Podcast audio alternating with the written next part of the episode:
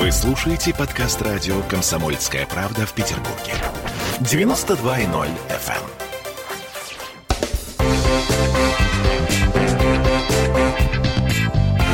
Культурные люди. В Петербурге, равно как и в Москве, а совсем скоро и в Новосибирске, стартует фестиваль нового китайского кино. Мамочки дорогие, а, я не совсем сейчас понимаю, о чем будем говорить с моим гостем, потому что китайское кино это, на мой взгляд, э, темный лес для большинства из нас с вами, но тем не менее, тем, наверное, интереснее. В студии радио «Комсомольская правда» Владислав Пастернак, кинопродюсер, гендиректор кинокомпании HHG. Здравствуйте, Здравствуйте. Владислав. Так, ну что, давайте в мир неведомого окунаться. А, китайское кино. Это вообще что? Это нам зачем?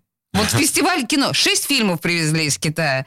Э, Что такое? Зачем? Понимаете, китайское кино на сегодняшний день стало э, главной кинематографией в мире. То есть оно, может быть, не такое, не так интенсивно экспортируется, как американское, французское и там еще ряд, или корейское, да, но сегодня это самая большая в мире кинематография, поскольку в Китае огромное население, и за последние годы они сделали колоссальный экономический рывок, и очень сильно поднялся уровень жизни населения. За последние 10 лет там кино практически ну, из каких-то руин, из ничего превратилось э, в рынок э, зрительского кино номер один в мире. Самый большой рынок. То есть китайское кино было в руинах, да, и буквально за 10 лет восстало. Ну, не то чтобы прям в руинах, но оно Просто мы же помним, влачило довольно такое существование. Тот же самый «Крадущийся тигр» там или что-то там «Дракон», да, вот был такой фильм, но это гораздо раньше, чем 10 лет назад, и это был фильм абсолютно шедевр, который, насколько я помню, там э, всех совершенно покорил. Было еще куча, вот, ну, куча,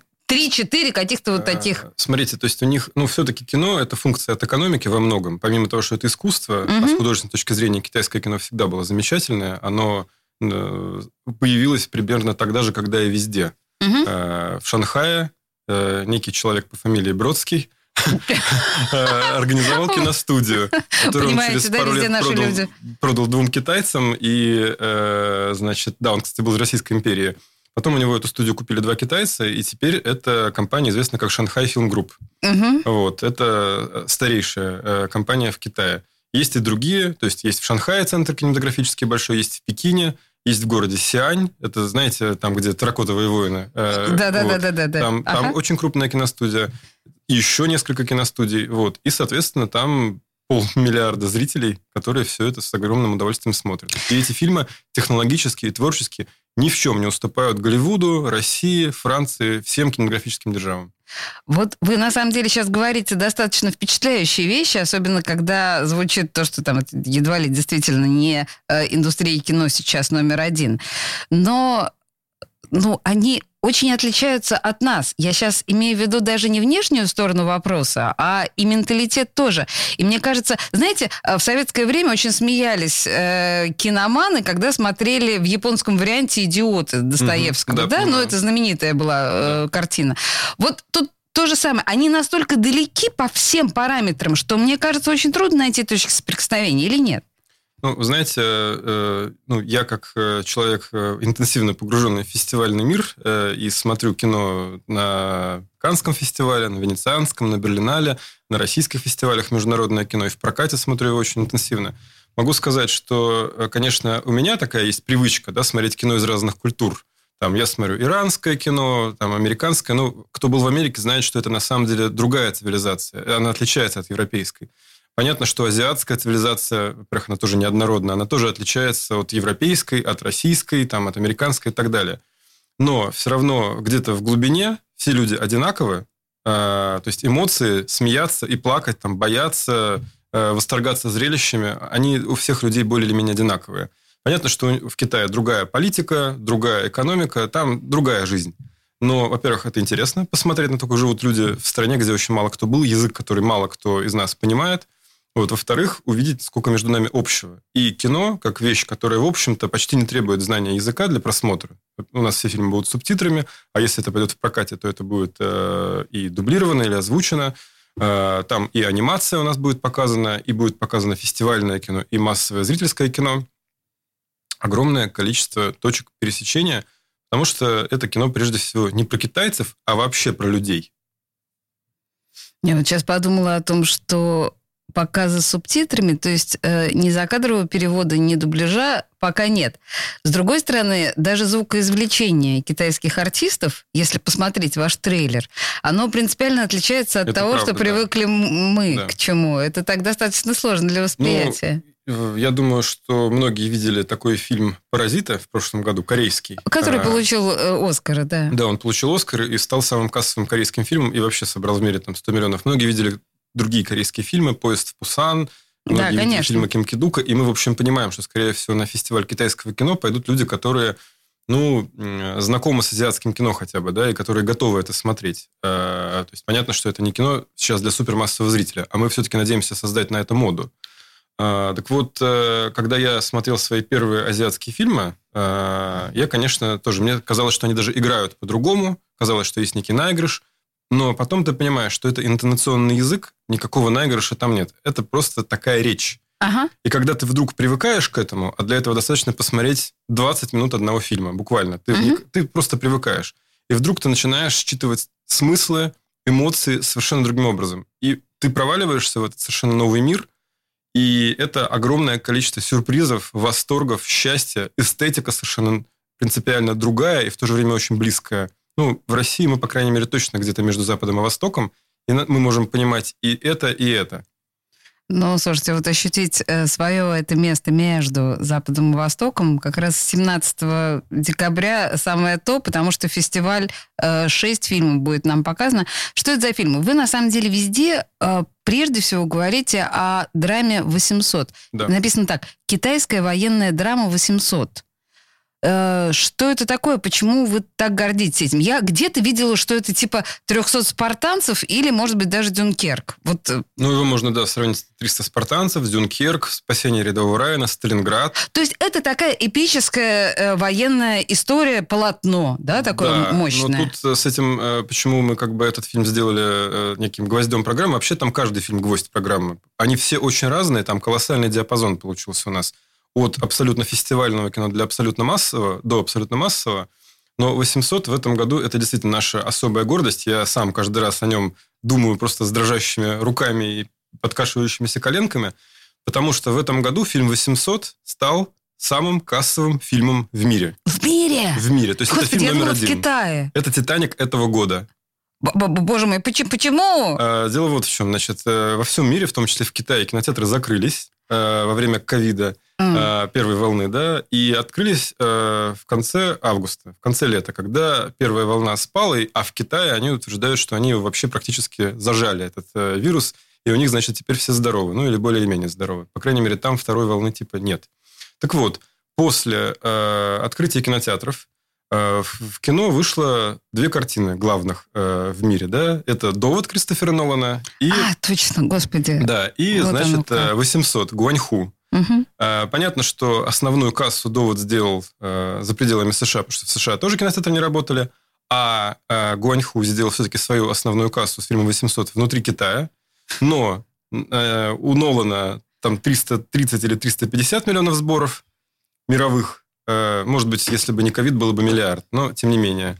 А у фильма 800 468. Я думаю, там уже там за 470 переваливает. Под полмиллиарда сборов. Он обогнал Нолана на 100 миллионов. Боже И мой. это главный фильм Уважаемый года. Гуанху, представляете себе, э, с чем ему предстоит жить теперь? Он Нолана обогнал. Да. И вот с этим ощущением ему предстоит жить оставшуюся его режиссерскую э, жизнюшку. Интересно. Ну, в любом случае, на вас произвел впечатление этот фильм. Да, Он конечно. действительно колоссальный, эпичный, крутой. Это то, чего, в принципе, сегодня не делают ни в какой Америке и в России. То есть э, фильм э, не только эпичный, не только очень зрелищный. Это, кстати, первый китайский фильм, полностью снятый в формате IMAX. вот, он тоже, IMAX, пересека- это я он тоже тоже хотела да, пересекается в этом спросить. смысле с Мгм. Ноланом. Вот. э, Он совершенно уникальный по драматургии своей. То есть это такая многофигурная композиция. Это не... Вот, знаете, полные метры, они же обычно линейные, а этот фильм, он как сериал. Там множество персонажей в сложном взаимопересечении постоянно. Э, Там колоссальные, как принято в Китае, массовки. Много-много-много всего. Вот эта вот э, избыточность визуальная в нем, конечно, поражает. И он очень жестокий, помимо всего прочего. То есть азиаты снимают большое кино совсем не так, как в Европе. У нас вот 18+, там 12+, в Америке PG-13. Большие фильмы. Тут это 64 кино для детей, как бы, да. А это кино, конечно, жесткое 18+. А, ну, смотришь, конечно, так, так... Он очень реально фильм очень кровавый, на самом деле. И при этом он самый кассовый в этом году. Мне кажется, что это большая редкость сейчас. Ох, друзья мои, ну вообще интрига, да? Ну, просто интрига. Не то, чтобы там я кого-то призываю на что-то кровавое но... идти, но в целом это страшно интересно. 800, вообще, еще раз, фестиваль нового китайского кино начинается э, 17 декабря. Э, мы сейчас говорим с продюсером э, этой истории, гендиректором кинокомпании HHG э, Владиславом Пастернаком. У нас две минуты рекламы. И мы вернемся и будем говорить о других фильмах, потому что, похоже, там не все такое кровавое, а есть куча всего интересного. Культурные люди.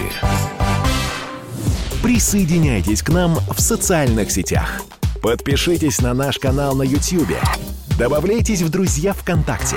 Найдите нас в Инстаграм – Подписывайтесь, смотрите и слушайте. Радио «Комсомольская правда». Радио про настоящее.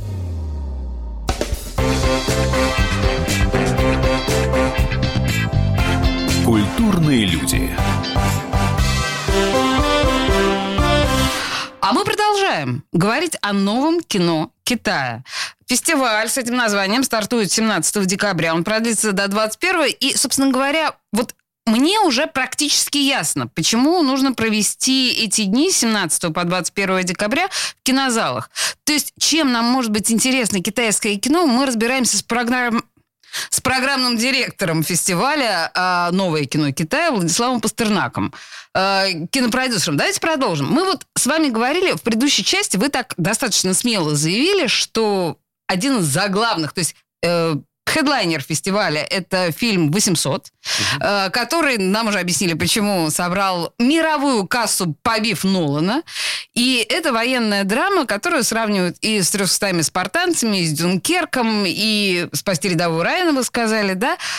Давайте два слова о сюжете, потому что, ну, раз уж, уж 800, что 800? 800 бойцов? 800, 400 бойцов, на самом деле, которых выдали за 800.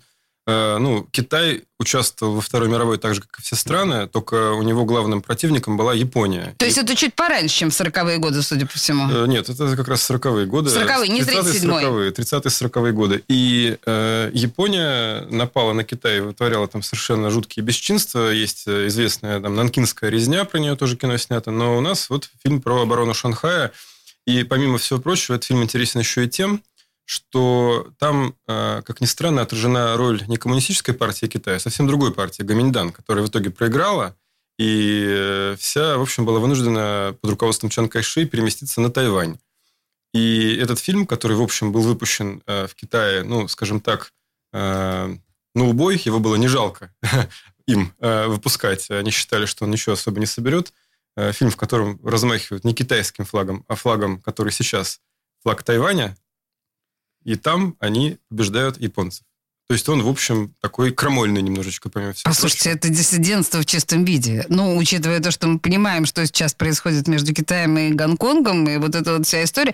Кстати, наверное, это очень важный вопрос для китайского кино. Идеология, программа партии народа, вот эта вот вся история. Насколько это серьезно?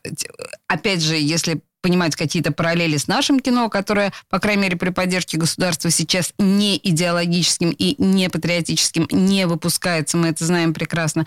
Э, как в этом смысле у Китая? Ну, в Китае довольно жесткая цензура. В этом смысле она так и называется, по сути, цензура. Они этого совершенно не скрывают. Не Там... стесняются. Не стесняются, да. Э, там есть понятие драконовая печать. Это, э, э, так сказать, сертификат, как наше прокатное удостоверение, который выдается разнообразными разрешительными органами фильмом. Ой, слушайте, звучит красиво, и так, знаете, называем вещи своими да. именами. Вот, ну, и для того, чтобы эту драконовую печать получить, э, фильмам приходится проходить огромное количество, подходить под огромное количество критериев.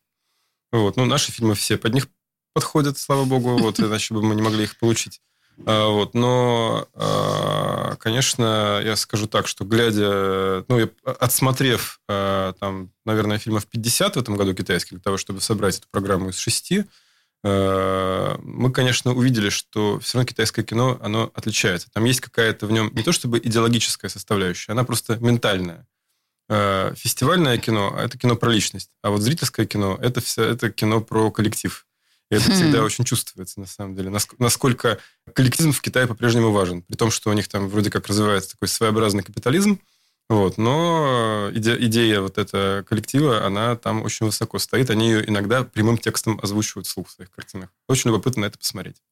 Как интересно. Есть еще такая история. Часто многие мировые политологи, эксперты говорят о том, что э, у нас возвращается история биполярности мира, а, но в этой биполярности участвуют не Россия или не Советский Союз и Америка, как это было многие годы, а именно Китай и Америка. И Китай постепенно становится, если уже не стал, величайшей мировой державой. То есть мы даже не говорим о том, что там, да, это страна, э, идущая к какому-то процветанию. Мы говорим о величайшей стране. Э, в этой ситуации это как-то отражается вот в современном китайском кинематографе? Ну, сложно сказать, отражается ли величие Китая. Ну, понимаете, вот это самосознание нашего места ну, то, что в мире. Фильмы, я говорю, ни в чем не уступают э, по своей э, художественной и технологической составляющей э, ведущим мировым кинематографиям, это совершенно точно. То есть ты смотришь, и как только ты привык к другому строю языка и другой вот этой мелодике, угу, другому ритму и, немножко, соответственно, немножко другой манере игры актеров, э, ты понимаешь, что это кино абсолютно ни в чем не уступает. И это касается не только фильмов э, массовых, э, зрелищных блокбастеров или анимации, или комедий, но это касается и кино фестивального тоже. Так, э, анимация. Я так понимаю, что там один представлен фильм «Белый...» «Белая змея». «Белая змея». Скажите мне, китайская анимация, она с японской, так популярной у нас, э, что-то общее имеет, помимо, ну, там, общей стилистики? Ну, чисто в силу каких-то стилистических э, пересечений есть некое, некое общее, но вот этот наш фильм «Белая змея», на мой взгляд, э, он, в общем, похож на фильмы, которые снимает Pixar, DreamWorks. То есть, безусловно, это китайское кино на 100%. Ты смотришь, То понимаешь... есть, это не Миядзаки, это... Нет, нет, это не Миядзаки. Это по ощущениям Голливуд. Мы поэтому и привезли. То есть, у нас как бы три фильма, масс зрительских, три фильма фестивальных. И у нас там был некий шорт-лист анимационных фильмов. В прошлый раз, когда был первый фестиваль, мы анимацию не показывали. У нас было только фестивальное кино. Нас за это критиковали, что только фестивальное. Мы решили показать, что смотрит средний китаец сегодня в кинотеатре и какое настоящее кино, которое действительно пользуется популярностью не за пределами Китая, а внутри Китая. Как... И вот анимация это, это чисто Голливуд. То есть ты смотришь и понимаешь, что это вот... Э, более того, есть даже в интернете трейлер, дублированный на английский. Вот э, запросто можно себе представить там какая-нибудь... Помните «Кунг-фу панда»? Был конечно, конечно.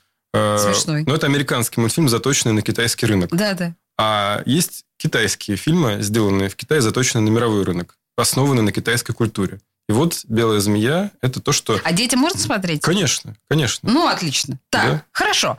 Э, я так понимаю, что помимо вот мощнейшего блокбастера, анимационного кино, э, один фильм, да, там есть и комедия. Да. А юмор китайский, стесняюсь спросить, насколько он понятен нам? Абсолютно понятен. Значит, э, фильм, который называется «Чай или кофе», во-первых, он отражает современные социальные тренды в Китае. То есть там у них сейчас мода, если раньше они ехали из деревни в город, и это привело к очень большим культурным изменениям в Китае, что деревенские жители стали городскими. Теперь обратный процесс. Э, горожане, э, горожан стимулируют, скажем так, перебираться обратно на село. И что, они реально переселяются? Ну, не, ну понятно, что как бы на селе по-другому с пространством, вот. Но э, в этом фильме рассказывается история трех друзей, которые создают интернет-стартап, в деревне. То есть, ну, ферма, э, которая торгует своими а, товарами через тоже интернет. смешно, да? Звучит смешно, но, э, знаете, вот есть такой жанр, слэпстик называется, комедия за трещин. Да. Конечно, понятно, что это не, не до такой степени, то есть никто там никого там не бьет, не пинает, но огромное количество таких шуток, там кто-то шел, упал, поскользнулся на банановой кожуре, грубо говоря, да, такой юмор там есть. Там есть шутки словесные, Э, там есть шутки такие вот буфанада, скажем так. Э, вот. Фильм сделан в очень праздничной стилистике. Там очень милая музыка, яркое, сочное изображение. Смотришь, в принципе, он дает огромное количество положительных эмоций. И можно легко себе представить этот сюжет э, на российской почве. Ну, у нас же тоже есть сельское хозяйство, и вполне есть какие-то вещи, которые можно было бы продавать через интернет.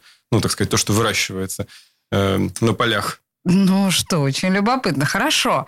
И из ваших уст прозвучало слово артхаус. Вы что имели в виду? Да, ну у нас... э, Китайский артхаус. Да, три фильма. Ну, это не совсем артхаус, на самом деле. Это все-таки достаточно удобоваримое для э, зрителя, который хочет познакомиться с китайским кино, э, э удобоваримое кино. Э, но, например, у нас есть фильм, который получил приз ФИПРЕССИ, Международная ассоциация кинопрессы, на фестивале в Роттердаме, а это крупнейший европейский фестиваль независимого экспериментального кино – Фильм, который называется... «Цветок, окропленный Цветок, алым». окропленный алым, совершенно верно. Uh, у него, кстати, международное название другое. Он по-английски называется Only You Alone, только ты одна. Угу. Но это придуманное для западного рынка название. Мы, мы так обычно делаем. Да, мы, мы перевели прямо с китайского на русский название. Да. Хорошо, молодцы. Вот. И э, это фильм, получивший премию кинокритиков, по сути, на фестивале независимого кино. Фильм, э, сценарий которого написан актрисой, сыгравшей в нем главную роль режиссер Джоу Джоу, достаточно известный фестивальный режиссер китайский. Фильм про девушку, которая пытается... Ну, современная, современная история городская про девушку, которая мечтает танцевать, и она когда-то неплохо танцевала, но у нее эпилепсия. И она с этим недугом пытается построить свою жизнь. Личную, профессиональную. Ну, вот такая драма. Как интересно. И это биографическая история? Нет, это вымышленная история. Вымышленная история. Да, То есть а, конечно, актриса да. написала сценарий. Да, написала на себя роль и сыграла ее. Слушайте, а если говорить тогда, вот вы сами затронули эту тему людей с, ограниченными, э, с ограниченными возможностями, людей э, из разряда того, что там принято называть меньшинством. Об этом вообще кино в Китае снимается? Конечно. Сейчас мы понимаем просто, что в Европе это очень важный тренд. Да. Но я вам скажу, что на первом фестивале в прошлом году мы показывали фильм «Ребро», который вообще был посвящен проблеме трансгендерности. Э, то есть это был... Э, Причем у него, кстати, есть золотая... Это драконовая печать у него есть. То есть он разрешен к показу в Китае был. Э, фильм про трансгендера «Ребро». Но это, этого фильма в этом году у нас не будет. Но мы отсматривали такие фильмы и просто решили не повторяться. Но есть, например, фильм, который называется «Дядя», про двух пожилых геев, например, такое кино. Ой, вот вы знаете, вот на этой волнующей теме мы уйдем на новости, да, и вернемся. Мы разговариваем о новом кино Китая. Культурные люди.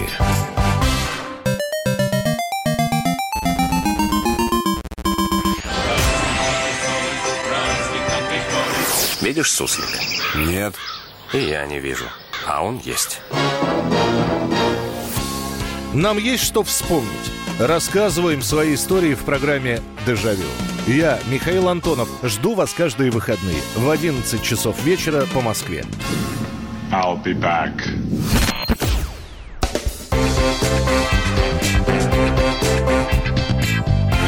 Культурные люди. Мы продолжаем говорить в студии радио «Комсомольская правда» про новое кино Китая. Такой фестиваль у нас начинается 17 декабря, и до 21 числа мы с вами сможем посмотреть целых шесть фильмов из Поднебесной. Владислав Пастернак, программный директор этого фестиваля в студии э, нашей сейчас, и рассказывает нам об особенностях этого фестиваля. Собственно говоря, мы начали разговор с того, почему мы вообще должны смотреть китайское кино. Ну вот почему? Ну это же абсолютно чуждая нам культура. И, в общем, честно говоря, за предыдущие две части меня Владислав убедил в том, что это интересно, и я лично пойду. Ну вот в предыдущей части мы закончили разговор на, ну, традиционно меньшинствах, на людях с ограниченными возможностями, на людях, возможно, э, гей-меньшинствах. То есть э, те герои, которые сейчас в европейском или американском кино обязательны. Я спросила, что с, у китайского кино с этим? Ведь, по идее, там должна быть цензура в этом смысле. Э, ну, цензура там есть. Эти персонажи не обязательны в китайском кино, но такое кино в Китае снимается. Как я сказал, в, на первом фестивале мы показывали фильм «Ребро» про трансгендерную женщину – а в этом году мы рассматривали для показа фильм, который называется «Дядя», про двух э, пожилых э, гонконгских э, таксистов, геев. Но его показали в России до нас на фестивале «Бок о бок», и мы по этой причине его не смогли включить в программу. Все-таки у нас концепция премьерности. Вот. А, ну, то есть бок о бок вас опередил, и только да. поэтому. Ну, с другой стороны, вот понимаете, тоже характерная история. Пожилые геи гонконгские, а не китайские. То есть вот про китайских геев мне трудно себе представить кино, по большому счету. Ну, я думаю, что такое тоже есть. Я не так много такого кино видел, но я вам скажу, что в китайском кино вопросы сексуальности освещаются. Иногда с большими проблемами, даже вот есть такой э, фильм э, «Вожделение», э, в 2000, по-моему, третьем году он получил «Золотого льва» на Венецианском фестивале. Ну, там традиционная сексуальность, там супер откровенные эротические сцены. Так вот, этот фильм, который по всему миру с колоссальным успехом прошел, и режиссер Энг Ли, или по-китайски Ань Ли, стал супер популярен, э, в Шанхае в Музее кино с гордостью выставляют его «Золотого льва», но сам фильм в Китае не демонстрировался, а актрису, по сути, запретили в профессии на несколько лет за э, съемки в таких сценах. То Смотрите, есть какой вот парадокс, такая- да, такой интересно? парадокс, да. Поразительно. Ладно, возвращаемся к нашему э, новому кино. Потому что, да, мы понимаем, что вы э, все-таки прежде всего на премьерность ориентируетесь, вы об этом сказали. У нас осталось с вами два фильма. А, «Воздушный шарик» — это что? Э, Это такая тоже интересная жемчужина нашего фестиваля. Как и в прошлом году, э, вот вы сейчас сказали про меньшинство. Там же есть Китай очень большая страна. Там есть народ Хань, главный, да, основной как бы по количеству. Но там есть еще, например, Тибет. э, Такая страна в стране, где живут совершенно другие люди, с другими лицами, с другим языком и, в общем-то, другой культурой. Трагическая совершенно история на сегодня, да? И у нас есть тибетский фильм в программе. Это Мгм. фильм «Воздушный шарик», режиссера, которого зовут Пема Цеден.